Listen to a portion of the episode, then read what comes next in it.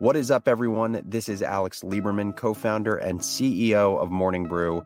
Welcome back to Founders Journal, my personal audio diary, where I give you, the business builder, the tools you need to think better in order to build better, whether that's building a business, a team, or a new product. And today's episode is about curation, why curation is a superpower, why it's misunderstood, and why it is more important than ever before. Let's hop into it. People do not appreciate the value of curation, full stop. And in order to understand its value, you need to first understand what it is. Here's my definition of curation. It is the act of narrowing down a consumer's choice to things that you believe the consumer will want or should want. Curation is about limiting choice for the sake of speed and focus. And the first big misunderstanding people have about curation is they don't understand why it's actually valuable. But given Morning Brew's value proposition is quite literally driven by curation, I can speak to this directly. Morning Brew doesn't break news or report original stories in our daily newsletter, yet 3 million people trust us with their time to inform them about the business world. How could we possibly amass such a large audience if none of the content we're creating is technically the first version of that story? It all starts with smart curation. 3 million people trust that Morning Brew understands their business needs and interests better than any publication in the world. They don't care that we're not breaking the news. They only care that we're saving them time that they would otherwise be spending figuring out what news they should care about. Curation is about saving people time and giving them value that is super relevant to them. And it turns out that people will pay for that service either with money or with their time and attention. And the best part about this is the value of curation as a service is only going up, and that's thanks to the internet. The internet has unlocked abundance of information and abundance of choice. And specifically in the world of media, think about all of the tools that have been created to enable the abundance of content. You have social media platforms like Twitter and Instagram, content creation platforms like Medium, YouTube, and Vimeo, subscription platforms like Substack and Supercast. And as individuals are enabled to create more content than ever before, that means consumers have more content to choose from than ever before. And so if you think about it, the issue here is that consumers aren't getting more time in their day, and now they have to spend more time looking for the content that's most worth their time. Ironically, as they spend more time searching, they have less time to consume the very content that they're searching for. But what if you could outsource that search to someone else? That someone else is the curator, and the value of the curator continues to grow as content increases, and therefore search costs increase as well.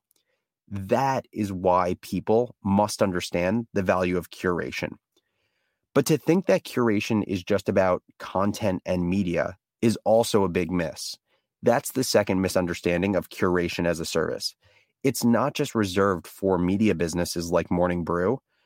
Maybe media is the easiest application of curation for us to understand and wrap our heads around because there's this clear distinction between primary content sources like The Wall Street Journal, The Economist, The Financial Times, and secondary content sources like Morning Brew. But curation is all around you. Here's how to think about it. Trader Joe's. They curate food products that best cater to the needs of a specific type of shopper that comes to their store. Universities curate a course catalog that best caters to the needs and interests of a specific type of student. State Street and other financial institutions create ETFs or exchange-traded funds that are simply a curation of financial securities that best suit the needs of a specific investor. Curation is all around us, which leads me to the final misunderstanding about curation. People think that curation is this new concept. It is not. It has been around us for a long, long time. Take Walmart as an example. Walmart has been a master curator since its founding in 1962. Dissimilar from Morning Brew, Walmart began curating not due to abundance of choice. It began curating due to scarcity of space. The company wanted to guarantee satisfaction for its customers, but it had to do so within the confines of a physical store. Walmart had become a world-class curator, carefully stocking the shelves of its 30,000 to 200,000 square foot stores.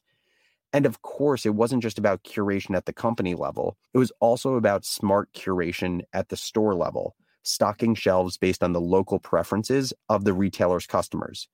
A Bentonville, Arkansas shopper has very different interests than a New Haven, Connecticut shopper.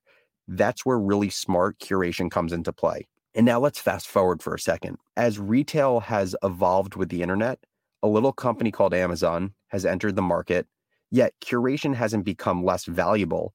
It's just taken on a new form. No longer is curation a response to limited shelf space. Amazon.com and the internet don't have limited space. Similar to Morning Brew, the limiting resource now became consumers' time and attention as customers scroll through a never-ending catalog with infinite product options. And that's why Amazon is a master curator, just like its retail predecessor, pulling levers like search functionality, product recommendations based on what you purchased in the past, and filters like high price to low price. It's all about helping customers find what they need in the most efficient way possible. This is what I hope you realize as a builder about curation. It exists everywhere, and it's as old as time. And at its core, it's really just about simplifying choice and optimizing satisfaction for the specific customer you're serving. And with this new way of thinking about the value of curation, I would love to hear what this brings up for you. How does your business already serve its customer by leveraging curation?